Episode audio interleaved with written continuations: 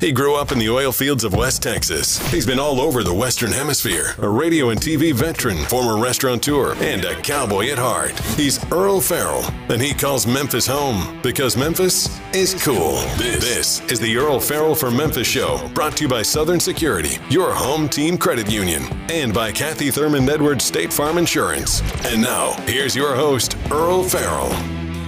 And thank you very much, and uh, welcome in on this Thursday afternoon. It's a hot one out there. I uh, stopped and got gas on the way in, and even though I was in the shade, it was like I was uh, feeding coal into a old locomotive's firebox. It is hot out there. We do have breaking news. Uh, Frank Colvett has dropped out of the mayor's race. Uh, says the field is too crowded. this came as uh, quite a shock, even to his campaign. Uh, there was a scheduled, according to our sources, a scheduled campaign fundraiser for him tonight at the Memphis Country Club, and uh, those folks were getting it all set up uh, tonight, and uh, it ain't going to happen. Memphis City Councilman Frank Colvett announced uh, today that he is dropping out of the race for mayor on the October Memphis ballot, saying the field is in the race without an incumbent is too large. My family and I have decided that we must come together as a city the problems in Memphis are too big for us to work in silos. Colvett said in a statement issued by his campaign, We must all work together and march in the same direction towards a thriving and prosperous Memphis for all Memphis. The statement reads There are also too many candidates and too many distractions at a time when we should all be working together. Colvett's announcement leaves a field of 18 contenders on the ballot at the Thursday noon deadline for candidates in the race and the races for the 13 council seats also on the ballot. Colvett's withdrawal comes after he had had his best fundraising quarter of the campaign, raising $109,450. Was expected to raise a lot more tonight at the fundraiser. The two-term city councilman did not indicate if he will endorse any of the remaining candidates. Uh, I talked to some other sources, and I said, "So, what do you think the motivation here is?"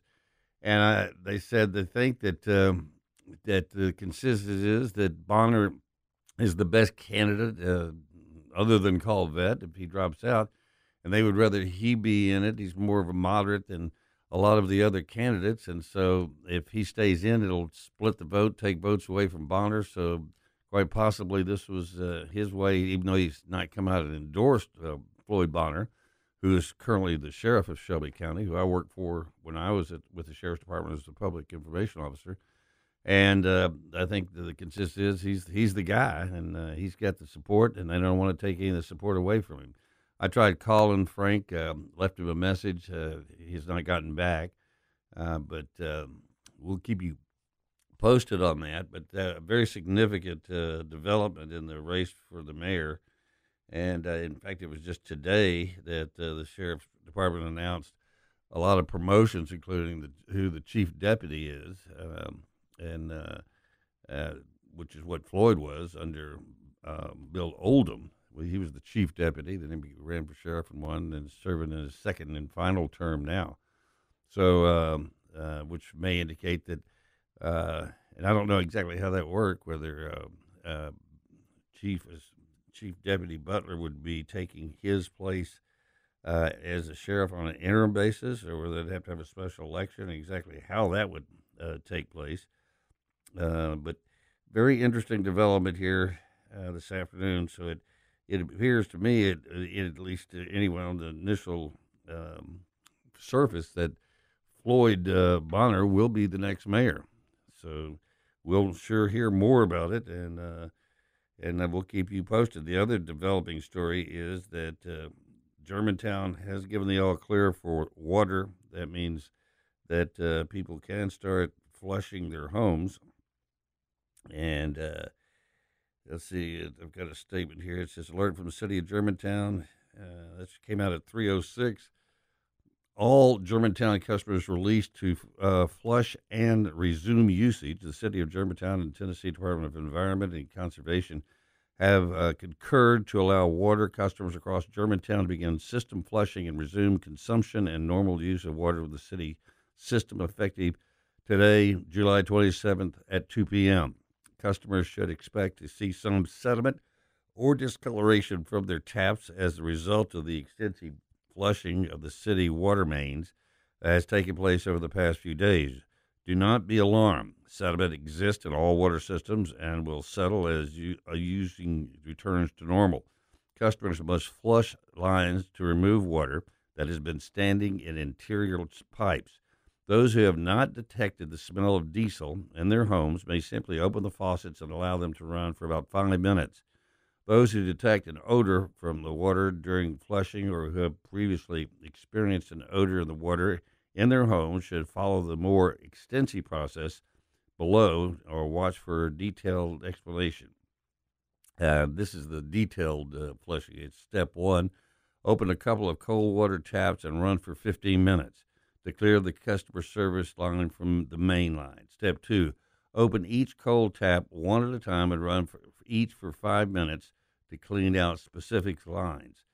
Then begin the nearest to where the water enters the building, usually is in the front of your house facing the street, and move toward the furthest uh, tap in the back of your house. Now repeat for the rest of the cold taps. Step three, repeat steps one and two, but instead of running hot water through the taps to flush your water heater, fill a bathtub and drain twice.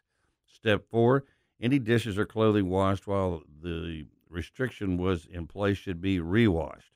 Step five, water using devices may require additional cleaning steps in addition to flushing, e.g., discarding the ice, which is what I recommend. If you got ice in a bin that was produced, you're not sure when, toss it uh, into the, your sink and let it melt. Pour some hot water on it. You can do that while you're flushing your your water, and uh, let it build uh, another because whatever's in the line, it's going to make another batch of ice. And I would I would actually flush that one too after it fills up. Go buy a bag of ice somewhere until that all is done, just to be sure.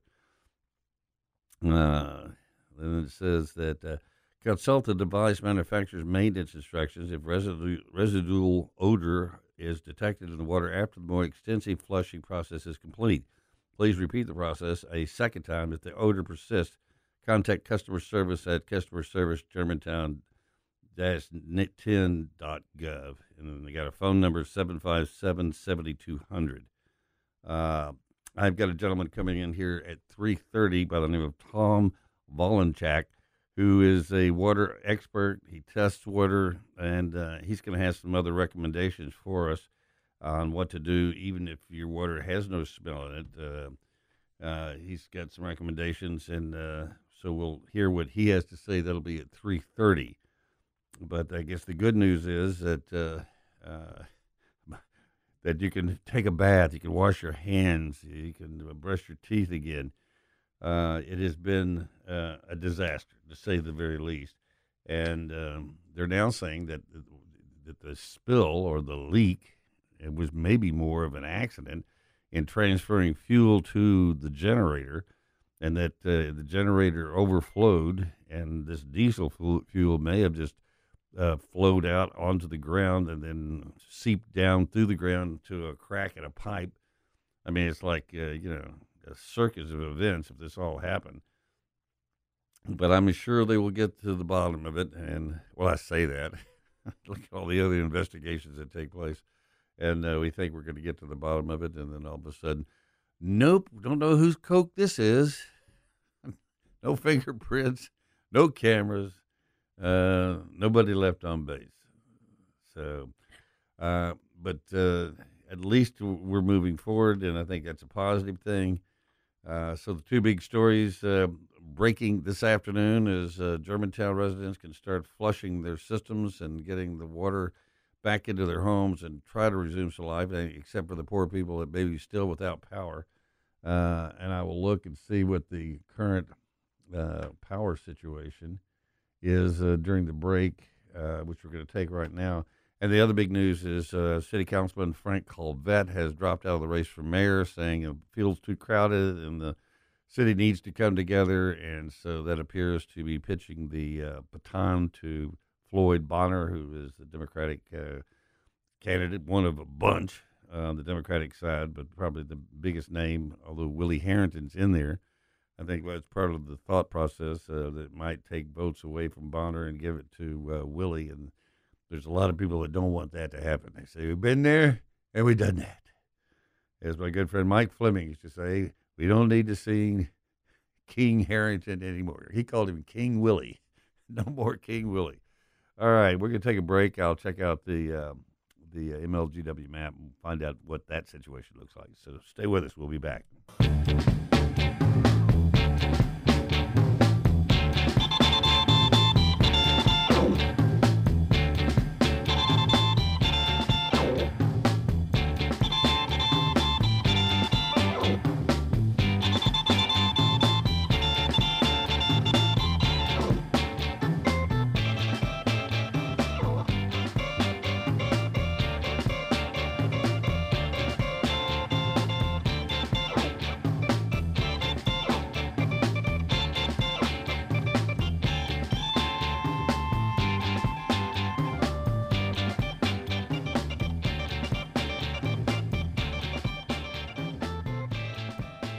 Uh, welcome back. Uh, busy day around here. Uh, there is uh, this came in today, which really is. I heard about it last, late last night uh, with the song that's come out from Jason Aldean. His hit single "Try That in a Small Town" has reportedly edited to remove six seconds of video showing Black Lives Matter protest, according to the Washington Post. I'd heard this, and I said, "Well, who edited it out?" Well, as it turns out the scene was the property of Fox 5 Atlanta, and that's where the video came from. And Fox 5 Atlanta had requested a copy of the song lyrics prior to granting permission to use the clip, but they say they did not receive them before the video was released. And so TMZ is reporting that Fox issued a polite ultimatum to cut the clip from the video last week to avoid legal action, which is called a cease and desist, which the production company didn't comply with. Despite the controversy surrounding it, the song has become wildly popular since being released, climbing the Billboard Hot 100 chart to hit number two spot and racking up more than 19 million views on YouTube. So basically, it's the same video. They just had to cut out a little clip of Black Lives Matter protesters that was the property of Channel 5 Fox in Atlanta. So, uh, which is what you have to do. All that video that belongs to the station to shoot, you can't use it. It's like, you know, when they talk about the NFL, the Major League Baseball, NBA, this video and all the properties around it are the property of this uh, broadcast and the NBA or the NFL, and you can't use it. So there you are. They could get out and make some homemade signs that say Black Lives Matter protest and reshoot it you can do that, but you just can't use some news outfit's video if uh, you do not have express written permission. Uh, if you're a Memphian who loves cycling, you're unfortunately one of the brave few. In a comprehensive study by real estate site Clever, measuring everything from the number of bike rental shops to air quality and temperature, Memphis is ranked dead last out of 50 cities evaluated, earning the title of the least bike friendly city in the nation. I, find that really difficult to believe. We got one of the longest uh, green uh, lines in the country. Uh, I see people. I live in Collierville. I see people riding bikes in huge groups in Collierville and in Germantown and Midtown, and I've seen it for years. Um, Memphis dropped four spots since last year's study, replacing Dallas as the lowest ranking city, thanks to the end of the ban on rental bikes in late May. Though Memphis has a few notable biking and walking trails like the Green Line, Wolf River Greenway, and trails in Shelby Farms, Shelby Forest, Nesbitt Park, Overton Park, all that put together, it still results in 78% less trail space than the average city. I don't believe that either. In fact, I'm not believing any of that. Uh, anybody, you know, it's all those things. What's the best pizza joint? What's the best hamburger? What's the best barbecue place in the country? That is also subjective and uh, anybody can say whatever they want. And so, uh, like this, we asked AI about the best Memphis restaurants and barbecue. Here's what we learned. Uh, this is Jennifer Chandler in the Memphis uh, Commercial Appeal. Says artificial intelligence is going to take over my job as a food and restaurant reporter. I sure hope not. I hope not either. I like Jennifer. I've been hearing a lot lately about the advances of AI and how it could uh, one day replace humans. So I decided on my own to investigate journalism and see what Chat GPT had to say about Memphis restaurants and our world famous barbecue. Started with the question, What are the 10 best restaurants in Memphis, Tennessee? Uh, the Chat GPT responded with this list. and a disclaimer that the data has not been updated since September 2021. Uh, the Capital Grille, number one, upscale steakhouse. Number two, Gus's world famous fried chicken. Number three, Flight Restaurant downtown. Number four, Central Barbecue. Number five, Restaurant Iris. Number six, Hog and Hominy. Seven, Folk's Folly. Eight, Babalu Tacos. Number nine, uh, the Beauty Shop down there at Cooper and Young. And Andrew Michael Italian Kitchen rounding it out. It's a decent list, but missing several of Memphis' top-rated restaurants. I certainly agree with that. Um, and not only that, it can make stuff up entirely. There, there was some lawyer that used AI in a case he was uh, trying, and it turns out that what he thought were facts, because he used this Chat GPT, and it just made stuff up. And, and you have to be able to back up anything. What's the precedent for this claim you're making?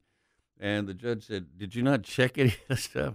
Well, I thought. Uh, I thought G- Chat GPT was always correct. Yeah, well, big news flash for you, pal. It ain't. Um, and this going back to, uh, I do want to repeat too, Frank Colvett, uh, Councilman Frank Colvett, a Republican, uh, announced this afternoon uh, that he was dropping out of the race for mayor. He was to have a a uh, fundraiser tonight at the Memphis Country Club. That has been called off, uh, much to the surprise of his the organizers. They didn't have any idea he was going to drop out.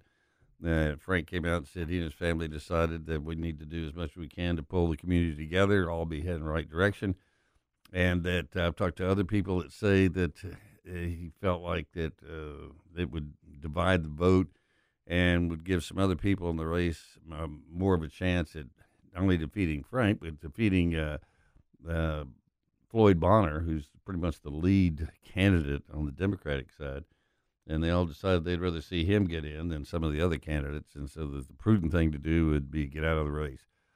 Uh, I've got a call into Frank to see if, uh, exactly what the reasoning was, but uh, he has not called back yet.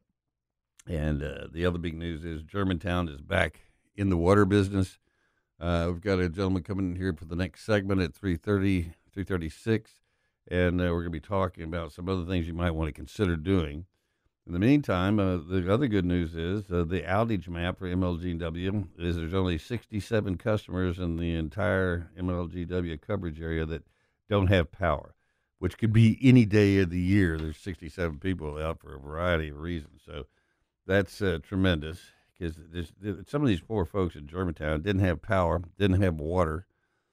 Uh, you know, it's been pretty much camping out for the last eight days, and so uh, maybe the world is coming back. And and uh, was talking to a lady at uh, by Southern Security Federal Credit Union this morning, and uh, I was talking to my friends there. and She was saying, "Man, I will not be sorry to see this summer behind us." And I said, "I think everybody is um, of the same feeling when it comes to that." we, it's hot. It's going to be hot. So the long forecast next ten days.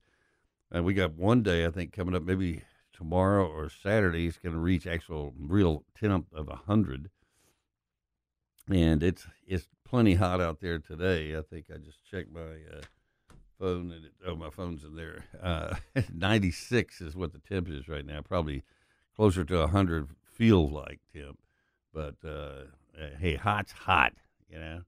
I was uh, stopped at Costco to get some gas on the way in. I heard the guy that stands out there to make sure everybody can gets everything working right. And they were asking him, "Is it hot out here?" And he goes, "Yeah." He said, "You know, it's been hotter, and we do have a breeze, but uh, even in the shade, it's just like uh, hot air blowing on you." So uh, keep that in mind and hydrate now that you can drink water again. And Gatorade really are some of those sports drinks because that gets your electrolytes all leveled out. And so uh, we're going to take a quick break, and then we'll be right back. So stay with us.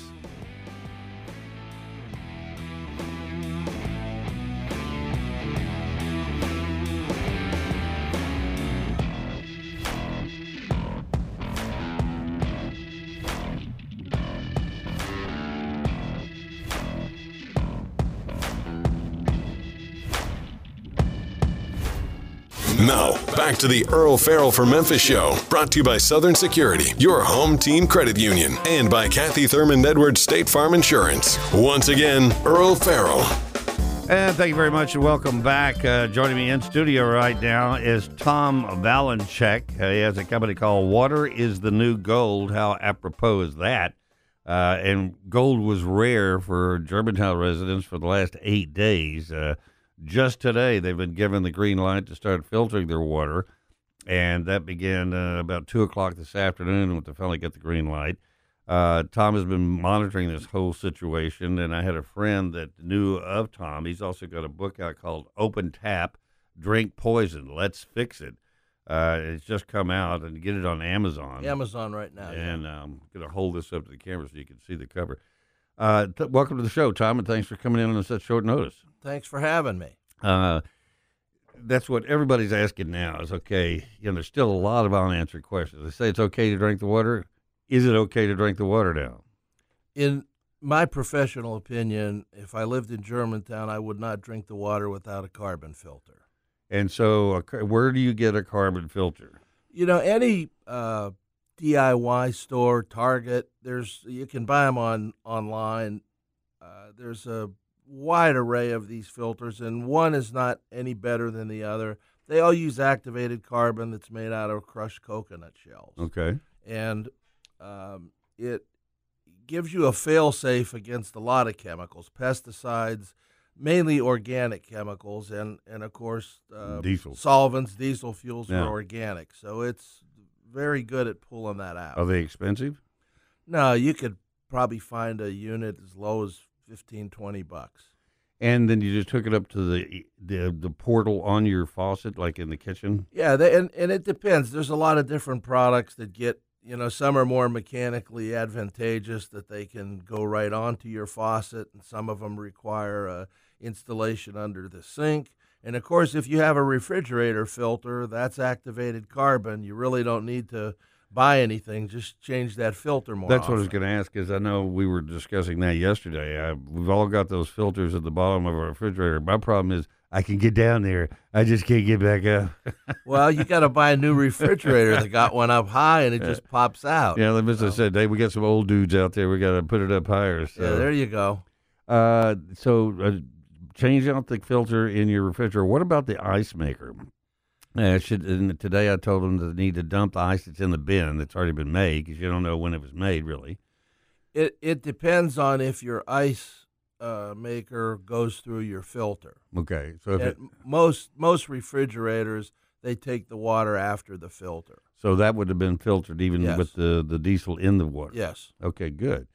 Uh, bathing. Do they need to have a filter to, to bathe? Because I know where I worked in the oil field growing up in high school and college, I'd be covered with oil when I get home. Yeah. And I'd hose off in the backyard, get in and take a shower, and use that pink stuff to get it all off. Yeah and I'm still here. So, uh, but I never drink any of it. So you know, this is a uh, being being a water expert. I try to uh, only tiptoe into medical issues. Um, I would tell you for a shower. Um, you can buy a shower filter very inexpensively, okay. and now they even have them if you have fancy brass fixtures to match your finish. Oh wow! So okay. wife doesn't get mad that you got this ugly you've, plastic. You've ruined the look of the shower. Yeah. So um, as far as taking a bath, you you have a uh, you know a caveat emptor kind of situation. Personally, I wouldn't I wouldn't bathe in anything that wasn't filtered by a with the carbon filter. Okay.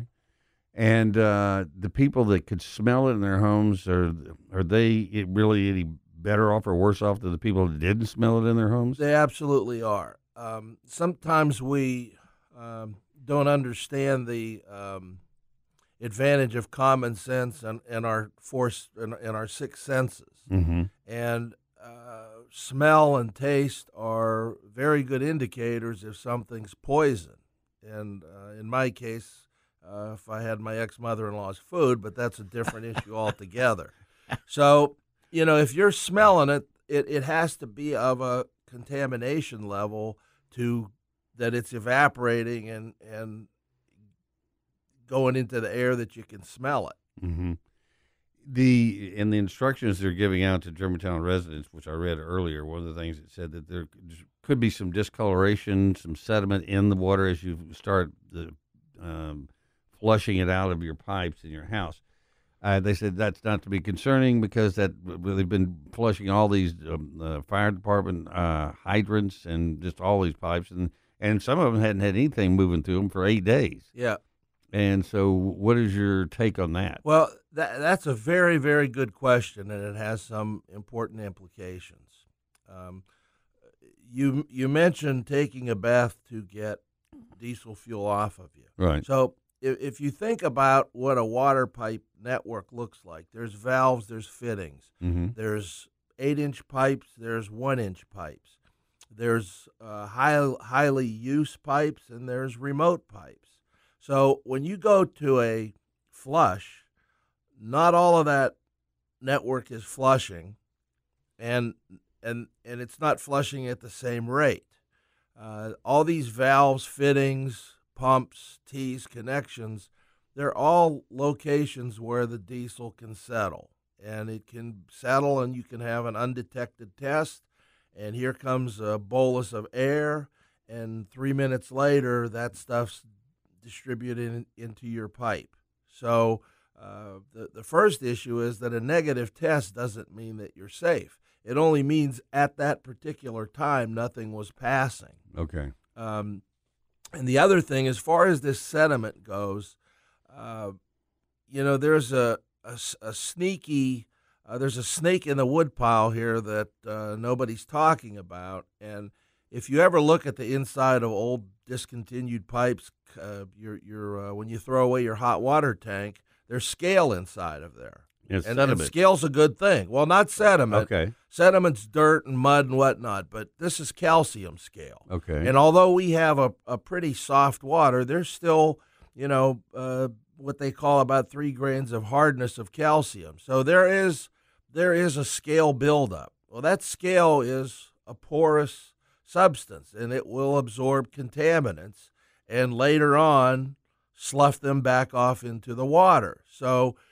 I would agree with the uh, water authority that you know don't worry about this sediment, throw it away. I suppose you know cast it off after you rinse, but there's implications. That sediment likely has absorbed uh, the diesel fuel and along the way bumping up against the walls of the pipes and fittings and connections and turns and loose. joints. It redistributed it. What about the sediment in the bottom of the water heaters? Because the, I know a drain on a water heater is up above the bottom. It's not Sure. exactly at the very base of the Sure. water heater. That means even when you you could flush out your water heater, run all the water, the hot water out of there. That didn't mean you got to the very bottom. You should be a scientist. That's absolutely true. That's a, that's a principle of water filtration and uh, backwashing filters. You know, a lot a lot of filters in industry and medicine uh, get backwashed during the during the day, and great care has to be taken in what you're backwashing it with and what is what is residual. So, absolutely, if you've sent diesel into your hot water tank, just as uh, in these fittings and connections and pipes, uh, some of it's going to linger there. Well, So what do you do with that? Do you just keep flushing it, or uh, is, does that require a new water heater? Well, you know, I hearken back to the very beginning of this uh, debacle, uh, debacle, however you say that word. I always, Disaster. yeah. So, you know, the experts themselves couldn't tell anybody how long it would take to Mhm. rinse out. And a lot of citizens were upset about that, rightly so. You know, and I, I heard from a lot of folks, they're they're not telling us anything. Well, they're not telling you anything because they, don't, know. Yeah. They, they don't know.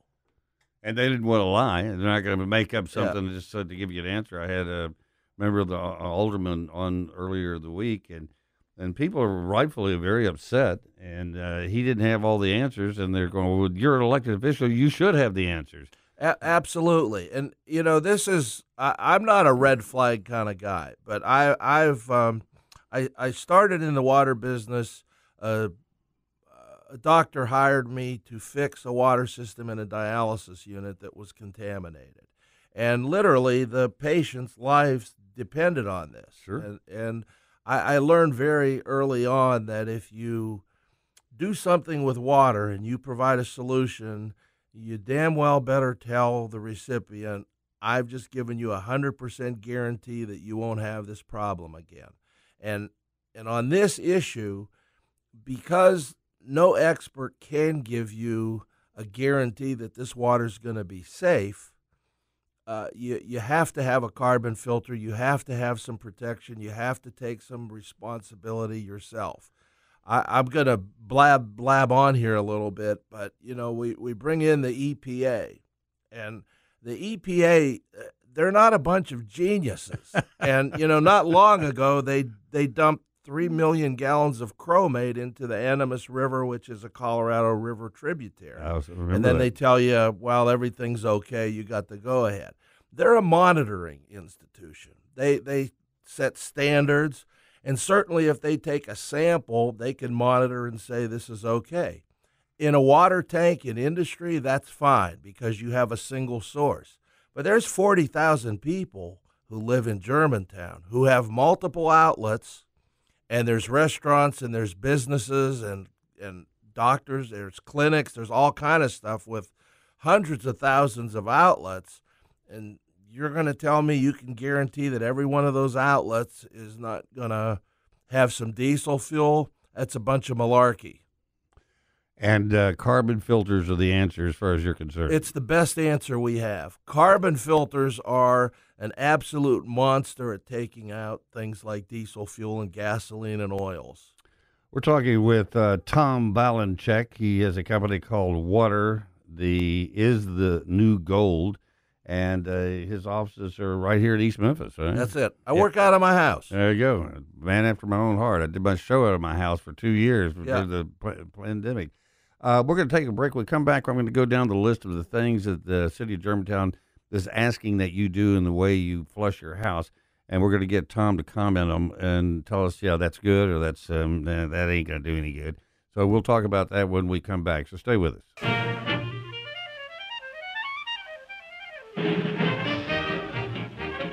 And welcome back on a Thursday afternoon. Uh, the good news is that Germantown has uh, said You've got the all clear. Uh, everybody in Germantown. At first, they were talking about just one area, uh, other than the part that had been given the go ahead to start using water east of Forest Hill Irene. That was a couple of days ago. But now it's everybody. And there's we have Tom Valencek. You got it. Uh, who has a company called Water is the New Gold right here in Memphis. Uh, he's a water expert and we've been talking about what you need to know. So I'm going to go over the list of uh, the things that uh, they're saying to do to clear your pipes. Number one thing is he does advise everybody use a carbon filter for your faucets in place your drinking water or bathing water. You can get it for your shower. You can get it for your uh, your faucet in your kitchen and your bathrooms. Uh, your your refrigerator, if you have an ice maker, it has a filter built in. Yeah, uh, but you probably should change that filter, right? Yeah, I, I would change it uh, off the bat, and then you know every quarter maybe change it as opposed to letting it go a year. So here's what they're saying to do. Uh, this is the clearing and the flushing. Step one: open a couple of cold water taps and run for 15 minutes to clear. Now these are the people that have smelled uh, diesel. If you haven't, they say just five minutes is enough. Yeah. Do you agree with the five and the 15? Uh, I, I have two disagreements. Just because you smelled it at one time doesn't mean you're going to smell it at another time. You may get downflow from somebody else's pipe, a burst of air, release some stuff. Um, two faucets is okay for the general flushing of uh, the water tower, so to speak.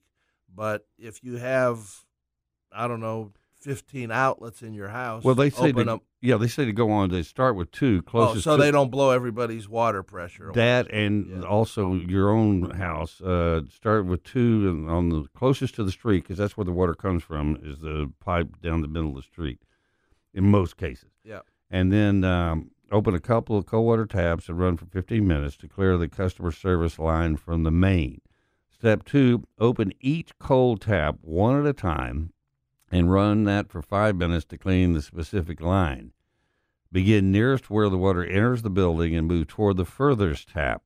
Repeat for the rest of the cold taps. Step three, repeat steps one and two, but instead of running hot water through the taps to flush your water heater, fill a bathtub and just drain it twice. You agree with that? I, I think that's good protocol, but at the same time, that's not going to guarantee that that Is- hot water tank, all the sediment in the tank and the bottom is clear. So that there again, and you can get a carbon filter for your bathtub or your shower head. The shower head you can. I've not seen them for the. You know, there's so many different nozzles. Yeah. Um, I, I haven't seen one for the bathtub. Well, uh, I hadn't ba- taken a bath in years. That I'm too big for a bathtub, so shower's my deal. Although I will say, if you investigate, somebody may Somebody have a have. bathtub uh, unit carbon. as well. Okay. Um, to flush your water heater, fill a bathtub and drain twice. Step four: any dishes or clothing washed while the restriction was in place should be rewashed. That makes sense. That does. Uh, step five: water using devices may require additional cleaning steps in addition to uh, flushing, e.g., discarding ice, which I I agreed with. You dump the ice; it's in your bin now. Um, consult the device manufacturer maintenance instructions if residual odor is detected in the water after this more extensive flushing process is complete. Please repeat the process a second time if the odor persists. But what you're saying, Tom, is that uh, they may smell not smell it for a couple of weeks and then a, maybe months. But there one day they could turn on the faucet, they might smell it just because of somebody banging up against a pipe or as you said. Absolutely true. Yeah. Absolutely true. So that's why you want to get carbon filters for anything that you're going to be bathing in, uh, brushing your teeth, uh, anything like that. Uh, just a precaution. And probably uh, people living in Collierville and Memphis should as well, just because even though they don't have a problem now, that doesn't mean there's not a problem. Yeah, you know, and that's a sensitive issue. It's kind of uh, the topic of my book, in that we we open the tap and everything's fine, and we don't think about water. But then there's a problem, and we scramble. What the heck are we going to do? Yeah. And and we're at that time. You know, uh, last year, 75 million Americans drank poison water, Wow. and a thousand municipalities didn't meet the EPA Safe Drinking Water Act. The name of his book is Open Tap Drink Poison, Let's Fix It. You can get it on Amazon. And his company is Water is the New Gold. If you got any questions, look him up. He's available. He'll answer your questions. Tom, thank you, sir. Thank you for having me. You bet. We're going to take a break. We'll be back.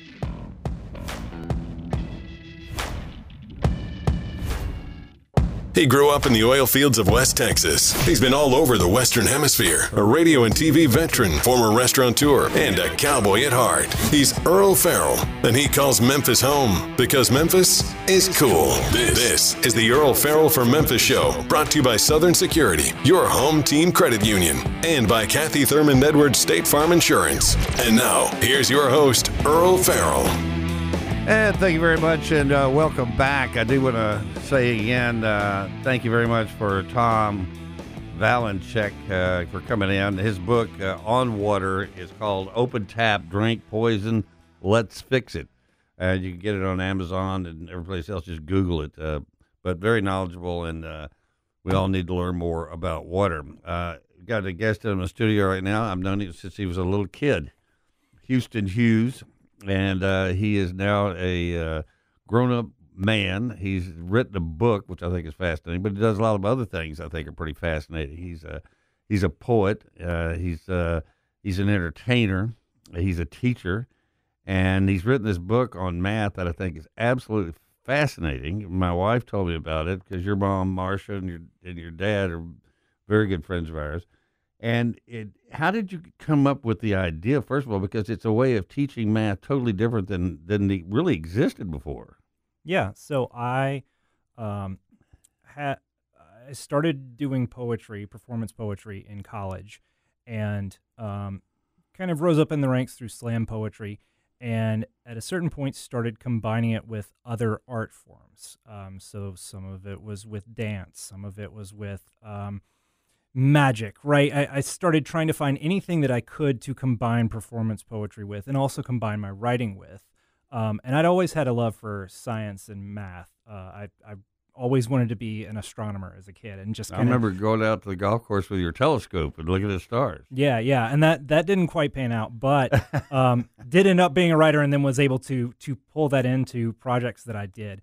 So one of uh, I I did this variety show every month called Last Saturday, and um, happened to be a U of A professor, uh, mathematics professor, Edmund Harris, came to a few of the Last Saturday variety shows, really liked them. He then had me come in and teach some of his graduate students public speaking so they could go and do uh, talks at conferences, things like that.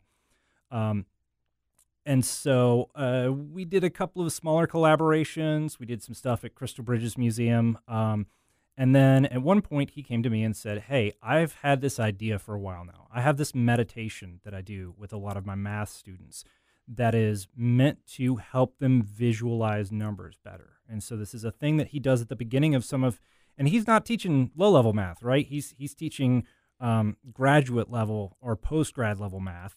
Um, but one of the first things that he does with some of his students is have them close their eyes and actually try and see how many numbers they can hold in their head distinctly before you start to group them up into, you know, this is one big cluster of 10 or this is one big cluster of 20 or whatever. How many can you actually like hold in your brain visually and move around and work with? So this is, in other words, if you're looking at a chalkboard and they've got a number of just independent numbers up there, how could you look at it, close your eyes, and still see them in your mind? Right, right, and not not the representation of the numbers and digits, just like a point or a dot or a circle or a star or whatever it is. How many objects objects can you hold in your brain before your brain is like, nope, I'm done. i am clumping this into into one. And so we tried a few different interpretations of that, but finally the one that he hit on was the idea of turning it into a kid's book and doing this specifically because he felt like, and, and now that I have read all the research and everything, I, I also feel like um, children, a lot of times, the way that they learn how to count is they learn to memorize the words one, two, three, four in that order.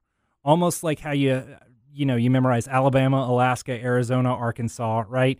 And so then you put a number of things in front of them and they just kind of touch it mentally, go through their list and stop at that list point. But that doesn't mean they have a conceptual understanding of those numbers, right? Um, and so th- there is this big movement to teach children as early as possible how to visualize numbers and how to start working with those visualizations, right? How to how to take three of a thing and two of a thing and kind of put them together and see that you have five and then pull them off and have two and two and one and move them around. Because once you're doing that, division becomes much easier to understand. Sure. Multiplication becomes much easier to understand because it's no longer, I have this symbol that represents five on the page and this symbol that represents three. How do I multiply them together? It's like, okay, in my brain, I can see five of these things. So what happens if I duplicate that and then duplicate that again. Okay, I see now I have three groups of five, and I can regroup that into a tens and a five and, and see that. Which, when you stop and think about it, how much sense it makes. It, what you're really doing is is uh, not counting. You're visualizing objects, as you said a minute ago, and the you know two groups of five is ten. You don't have to count them, and uh, uh, I think it's fascinating. So when you wrote the book, how did how do you begin the book uh, to start them off with it? Um, are you asking for for the actual text of the beginning, or Yeah. like how we started the process? Well, the process because I don't know they Yeah. could have been two totally different things. Yeah, the the process really started.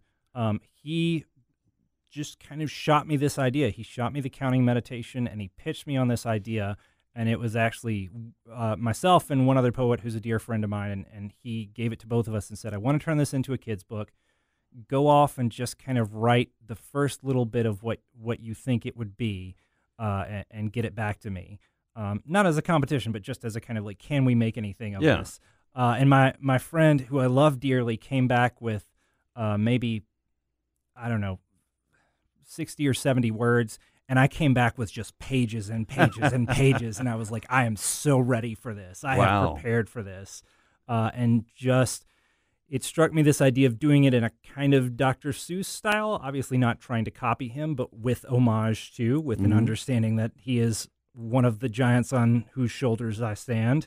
Um, and the idea of, of trying to marry a tone and a story that are appealing to these concepts. And from there, um, I I did a lot of my own research on this to get a basic level understanding because Edmund understands he understands it at, at the way extra tippy top level, but that's not the level that we the need teaching to level, to yeah, kids. the very basic. Right. So I would go and research what we needed to know for one, what we needed to know for two. And we kind of we started with a list of all the different numbers and would say, okay, with two, we teach um, what it means to be even. We teach um, you know, the the fact that they can move back and forth from each other, but that doesn't really create a third dimension, right? You you we go through each number and say, here are the concepts that you introduce the first time you get to this number.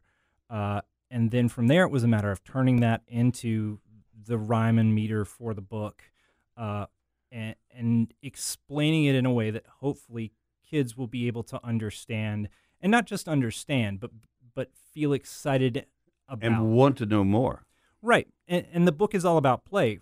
The whole point of getting these visualizations in your head is once they're there, you can do anything with them, right? Um, we invite this this movement around the space and moving things away from and back into each other and breaking apart your numbers and throwing them back together and all of this. And so the hope is that people can can get excited to play with numbers and as a result be less intimidated by math and have a a better basic level understanding of it. Well, and it's uh, because the first time I remember the first grade, I went to the school, my elementary school was a block away. Walked down there, went to the morning class, and it was time for lunch. They said, "All right, we're all lined up, going to go to lunch." They all walked out on the little breezeway, and they all went to the lunchroom. And I had my big chief tablet, and my pencil. I said, "I've seen enough. I'm going home." And I, I walked home and it was like if I if it's so important I think too is they have really engaging teachers in the first grade. And in those days, I remember my teacher was Miss Lyon. She was about seventy years old, and she was tired. and uh, that's the last person you need to be teaching little kids. You need somebody that gets them going. Guess what we're going to do today? You know, and excite them. I'm really fascinated by this. We're going to take a quick break, come back, and uh, we're going to get more into how they actually started putting the book together. And and what did your professor think when you first started telling him your ideas? So we'll talk about that when we come back. So stay with us.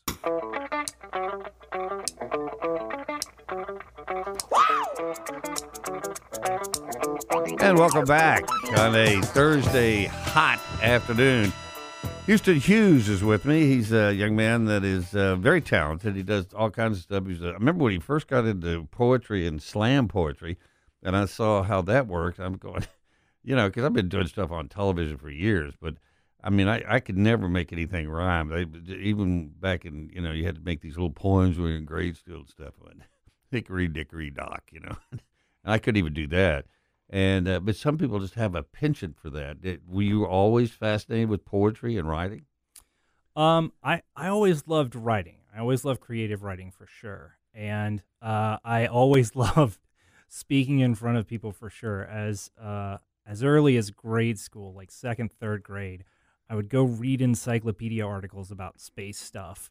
And then I would ask my teacher permission at the end of class if we had extra time to stand up in front of the class and tell them about whatever I just read about. So I, I always loved that. But with poetry, I did not have a lot of luck. And in fact, English in general, I didn't have a lot of luck with, um, in, in part because of the way our education system was and, and still is in many ways structured, which was uh, it rewarded people who memorized things much more than it rewarded people who sort Creative. of understood things conceptually, right? And in, a different way.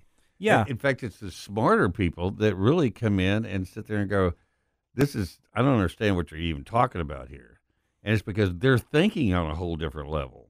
And whereas the other people come in, and, oh, I just got to memorize this stuff. Yeah, that's all you got to do.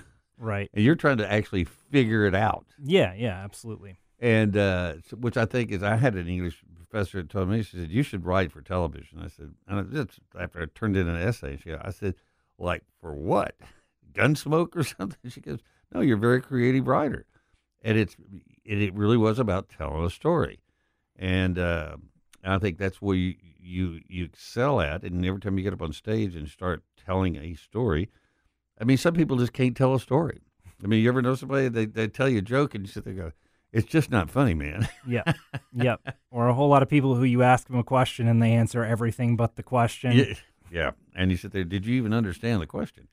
Uh, but to be able to do this, and you're you also working on a documentary right now. Yes, yeah. Um, so I have this YouTube channel, Arkansas, which is Arkansas politics, civics, and history, um, where I try and go in and give a nonpartisan, very base level explanation of things happening in my my home state, Arkansas. And that started as as I would go into the ballots every year and explain the ballot issues, right, the initiatives and referenda, in a very here's here's the ground level understanding of what this does. Let's go through the text and actually show you what each part of this is. And then let me present the strongest arguments both for and against this. And then go vote. Please go vote. Remember, this is the kind of thing where you can really make a difference. It doesn't matter if you think the president's already decided, it doesn't matter if you think the House and the Senate already decided. This is the kind of stuff you can really make a difference on. So that's how the channel started. And did a bunch of one shot episodes with that. Did some stuff in between to um, to have extra content of just like how does Arkansas basic government work? How how do you get this thing done in city council? That kind of stuff. Uh, and then over COVID, I had the chance to dive into larger projects. And um, one of the things I'd had, you know, I keep a running list of like, oh, here are interesting stories out of Arkansas that I should follow up on at some point. And uh, so I started to follow up on one, which is about the city of Harrison, Arkansas. Have you ever heard of Harrison, Arkansas? I think I have. What What do you know of it, or what have you heard about it? Uh, I just, you know, it's like the places I've been, like Fordyce and and where the place where Johnny Cash grew up, and and Bear Bryant was born in Arkansas, and and so I've heard these. I can't remember what it was I actually heard about it, but I have heard of Harrison, Arkansas. So Harrison uh, has a reputation as a racist town. And if you look up, in quotes on Google, most racist town in America, the first thing that comes up and Harrison, the first Arkansas. 15 out of the first 20 results are Harrison, Arkansas. And so, you know, the idea for the episode was just to get into like what caused this, where did Yeah. this come from, and I knew some of the basics of the story, um, I, which which the broad strokes that kind of everyone knows, quote unquote, is that Harrison did expel all of its black citizens in the 1910s, um, and Harrison currently is home, kind of, to someone who claims to be the head of the Klan. Now, you you heard a lot of words where I couched things there, and Yeah. that's because I don't want to make inaccurate statements. Because the first thing that you learn when you look into this is there weren't just one racial expulsions; there was two, and then there was an expulsion of liberals during a railroad strike. Um, but then also, who is in charge of the Klan currently is is not uh, uh, an answerable question because the Klan doesn't exist as a single identity. And I thought, okay, that's interesting. I can get into that and kind of trace the history of the town. And the more I went into it, the more incredible details there were. Um, and one of the things I ran across was uh, how the people in Harrison have responded to this, because that's a lot of the story here, right? When you're in a town that gains that reputation, it clouds the interactions that you have with people from other Oh, places. Oh, you're from Harrison. Yeah, yeah, It clouds the way people come in and try to tell your story because people either come in and they've already got in their brains, oh, I'm going to show how racist this town is, or they have in their brains, oh, I'm going to come in and show that all of this racist stuff is nonsense. People come in, and I wanted to find the place in between of like where where is the reality here and where is what media has created not just now but but Going since back, yeah. yeah, since the Civil War, essentially. And so that's led to some really incredible places that tie in not just to the city, but to the state of Arkansas and the South in general, because the South has a reputation. The South has a reputation of being the place where we put our racists, where we put our ignorant people. And then you ask the South, well, where do you put those? And they say Arkansas and Mississippi. and then you go to those places in each of those states. You go to Arkansas and you say, well, where are all the, ra-? and they say, go to Harrison. But the fact that we keep doing this is a way to not deal with our own issues. It's it's the you know take care of the the mote in my Yeah. neighbor's eye before I deal Yeah. with the log in mine. I'll tell you where the real problem is. Is down the street. it's Yeah. anywhere but where I am. Yeah. Well, and there was the town in Ar- in uh, Oklahoma that remember they they there was a whole section of the town. They were like actually some of the early millionaires came from this town in Oklahoma, and they came in and dozed the entire town. Oh, you're talking about downtown Tulsa? Yes. Yeah, yeah. The Tulsa, the well, they called them the race riots. They were the race expulsions. It they was- were yeah. labeled race riots at the time because they wanted to blame them on the not white people. They went and killed like hundreds and hundreds of people. and- Yes. and then tore down the whole town. Yeah, absolutely, absolutely. And um, you know, there there are a lot of people right now who who say that retelling some of that history is part of an agenda. And I can understand how it can definitely feel that way if it's made to feel like it's being lorded over you as a you need to be guilty thing and that's the end of it. And I think it's really important to not push this as your responsibility is to feel guilty. The point is your responsibility is to be better than your past. Absolutely, but you're playing like it either a didn't happen, uh, or um, even like the, the tearing down of Civil War general statues. I think I think that is wrong too because it's part of history, and you should know who those generals were and why they became who they were. And to say they didn't exist is doesn't change the fact that they existed. It's it, the history's got good stuff and bad stuff in it, but it's all part of history. Right. You know, that's something interesting I've run across um, as part of this is the difference between monuments and memorials.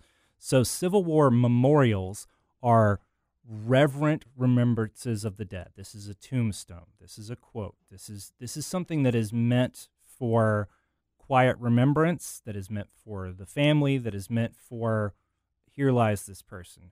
Whereas a a uh, a monument is is more of a let us look up to this person, right? Memorial is we're here to remember you. Monument is we we still hold you in esteem. And that is, I think, one of the important differences we have to make. And this is the kind of nuance that you can't get in conversations about this kind of stuff, right? Because I think memorials are great, monuments not so much. Monuments, there's a place for them. There's museums. There's there's people that are creating entire sculpture gardens that are just like, let's remember when we did this. Because it's also important to remember most of those didn't go up after the Civil War. They didn't go up as the Civil War just finished. We want to remember these people. They went up between 1923 and 1929, uh, which is a whole issue unto itself. Yeah. We're talking with Houston Hughes. Uh, we're going to take a quick break. We'll come back. And uh, I want to get back to your book, uh, Hello Numbers. And uh, But I, I love your documentary idea, too, so we'll keep on touch on that. We'll be back.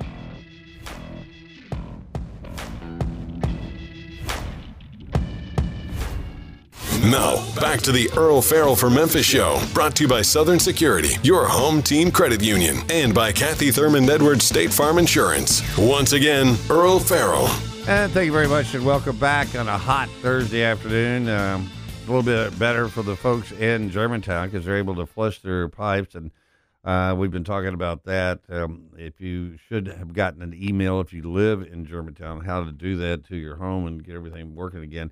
I did have somebody on earlier, Tom Valencek, who said that uh, you need uh, charcoal um, uh, filters for your faucet you drink out of and, and you bathe uh, in your shower. Wasn't sure if you get one for your bathtub, but uh, he said even if you're not smelling any kind of residue from the diesel in the water, you should get these filters because stuff can break loose later on. And just, he said if it was me, I'd get charcoal filters. So uh, check that out. Uh, with me in studio right now is a good friend Houston Hughes, who lives in Fayetteville, Arkansas and he's done a number of different cool projects. And one that he's just completed is Hello Numbers, uh, and it's teaching children a different way of learning about math, uh, which I think the, the whole concept is he had a professor that came to see him perform, and he does poetry and enter, he does entertainment. This guy really liked his concept of how he tells stories and, and the different visual effects that you used in telling your stories, magic and all kinds of different things and had this idea about how to teach math and, uh, and a different concept.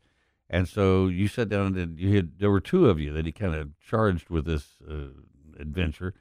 And uh, Houston came back with like page after page after page of ideas. And so when you first started coming back with, with concrete concepts and showing to the professor, when did you know that you're on the right track?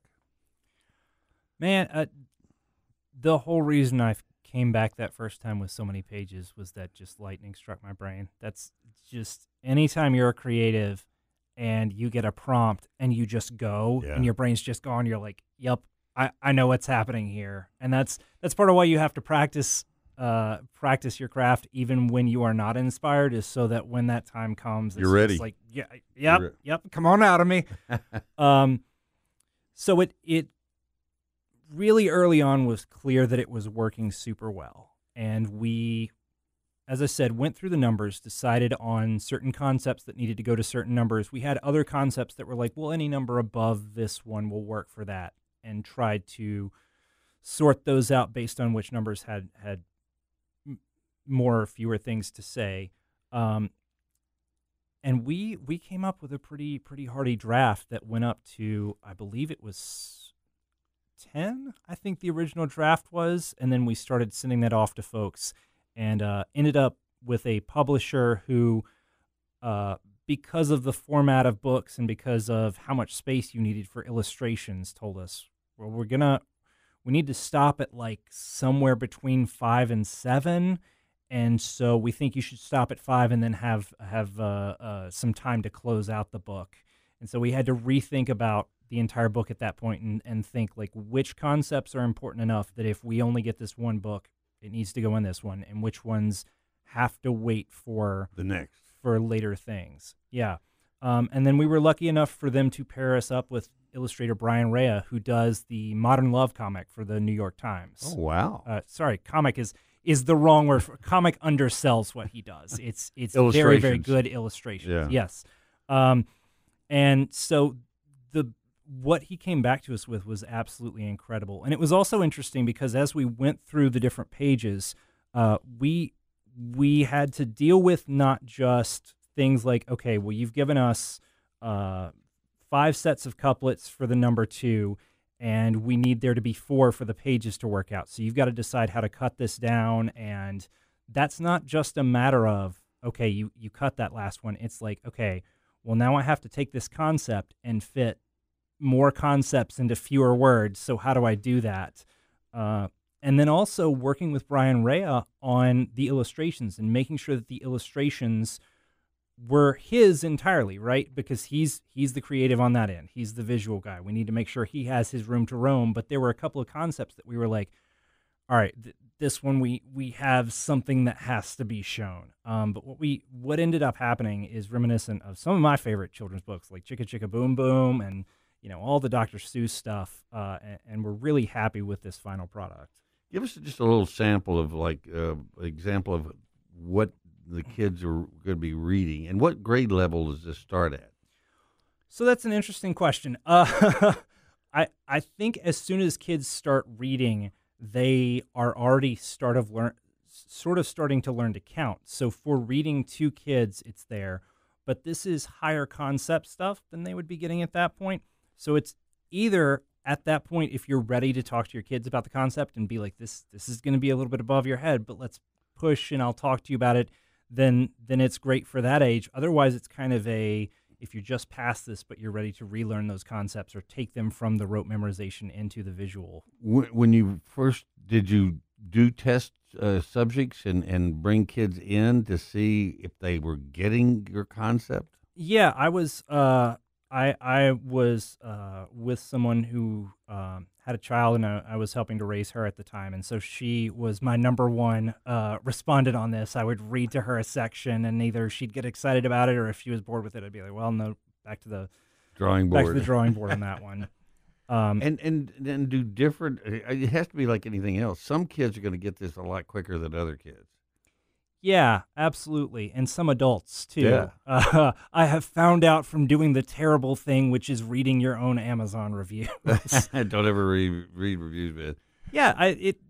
Oh God, I went through and read some of the Amazon reviews, and some of the people say it's great. Some of the people are like, it's a little bit higher concept than where the thing is, and I'm like, I can accept that. And then there was somebody who wrote pages just about like this does not work out at all, and you don't understand this, and I'm just like, oh, oh man, you just spent more time to review this kid's book without understanding it than I do on most things in my daily life. like, Well, and that's always going to be the case. It's, it's it's there's always a few out there that no matter what you do, because they're called critical people, and they're critical of everything, not just your project, but anything they see or hear. When um, you it, now too in, in the the creative process of getting in get with an illustrator, he had to understand what you were doing in order to come up with the illustrations. Yes. So was there a difficult time in finding an illustrator that got the concept? Uh, we, the authors, did not have much say in that. We were able to pitch a few people be as, as kind of a stylistic. This is where we'd like to go, but the publisher already had a working relationship with with Brian. Um, so it was mostly on the back end. He would send us uh, sketches, kind of the very first run sketches on it, and for maybe about half of it, we were like, "Great, fantastic," and for the rest of it, it was a okay. This is going in the right direction. Let's talk through where this works and where it doesn't. And for me, I've worked with a lot of other creatives in different genres, and so I, I understand that there's this need not to tell you what you're doing wrong, but to say like, let me keep talking through what's happening in my brain until I hit something that inspires you. And so that was a lot of that process. Well, I know because in working and doing filming in news, you have to be on that same level with a photographer. You have to sit there and say, "Here's what I'm seeing." You've got to see the same thing because I'm going to go over here and start setting up interviews, but this is where I'm going with this idea. And and but you find somebody you work well with, and after a while, you don't even have to tell them. Say, "Here, we're going to do this. We're doing that thing, same like we did the other thing the other day." They go, "Okay, I know exactly what you mean," and Yeah. you just go do it. Here, give us an example of five. Yeah. Okay. All right, so we'll we'll start at five. Say hello, new one, and how do you do?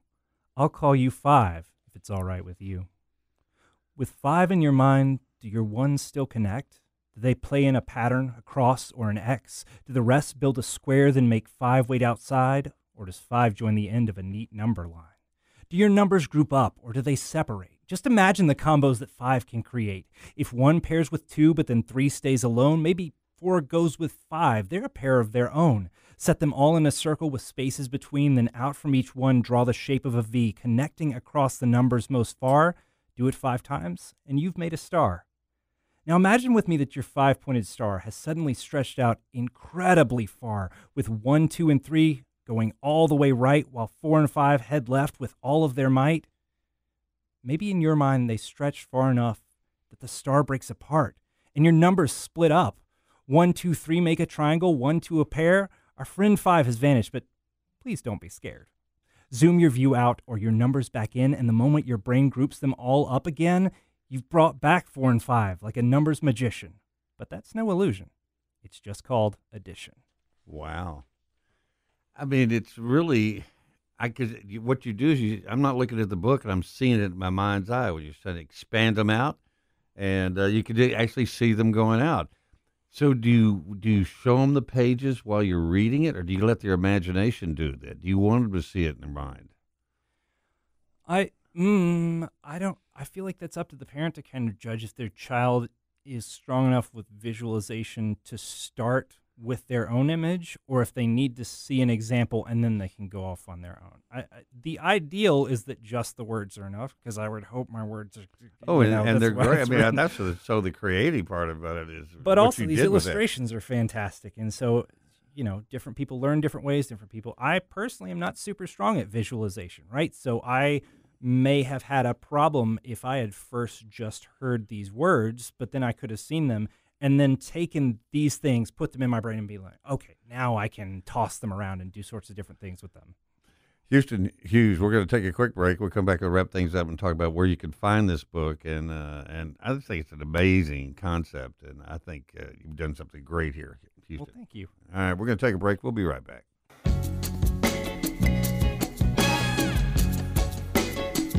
And welcome back on a hot Thursday afternoon.